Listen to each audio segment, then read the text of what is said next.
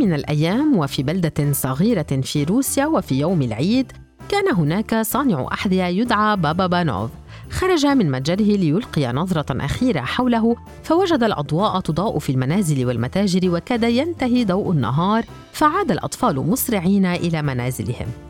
الآن كل ما يسمعه بابا بانوف هو ثرثرة وضحك تخرج من النوافذ المغلقة وتفوح رائحة مأكولات العيد اللذيذة التي تذكره بكل ما مضى وبزوجته حينما كانت زوجته على قيد الحياة. وطفليه كانا صغيران ويعيشان معه لكنهما الآن يعيشان بعيدا. وتحولت تعابير وجهه إلى الحزن مباشرة.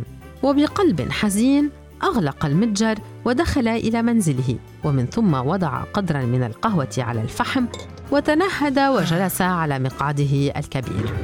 بابا بانوف لا يقرأ كثيرا لكنه هذه المرة أمسك بكتاب وقرأ مشيرا بسبابته وقرأ مجددا قصة الميلاد ومن ثم وضع حذاء في علبة كهدية ووضعه بعيدا فعاد ليجلس مجددا وقد بدأ يشعر بالتعب كلما قرأ أكثر وزاد احتياجه للنوم وبدأت السطور تتراقص بين عينيه لذلك توقف.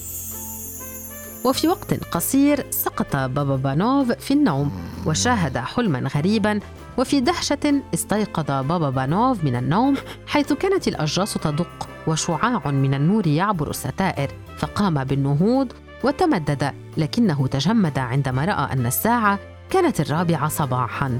وفجأة سمع صوتا قادما من الخارج وشعر بسعادة كبيرة لأنه تذكر حلمه وشعر بالسعادة.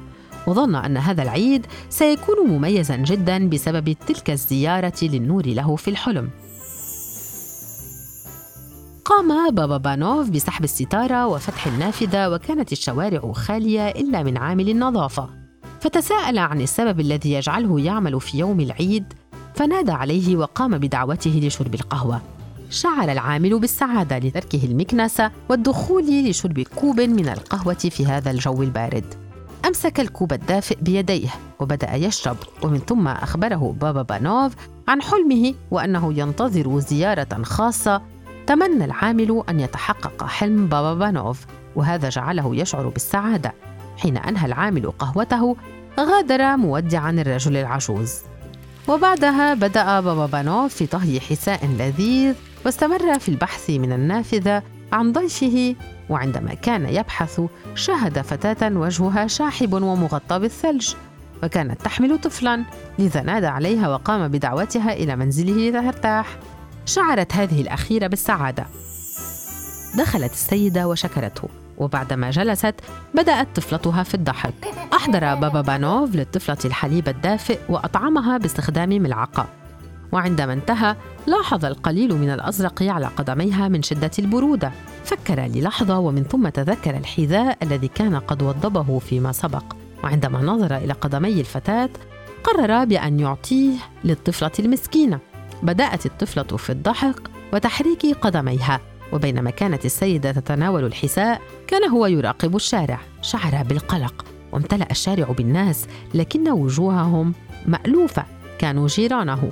وكانوا يتجهون إلى عائلاتهم وقد قدموا جميعهم له التحية.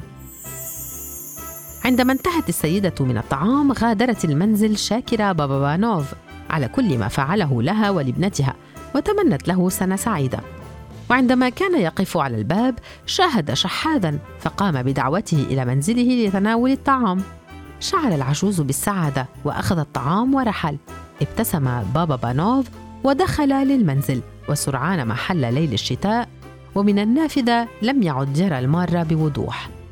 معظم الناس في منازلهم وفي حزن عاد إلى كرسيه الكبير وعاد إليه في ملل وفجأة ظهر أمامه العامل والأم وابنتها والشحاذ الآخر ومن ثم سمع نفس الصوت الذي سمعه في الحلم. لم يصدق ما حدث معه فقد كانت تغمره السعادة لأن حلمه تحقق وعاد من جديد كل شيء إلى ما كان عليه.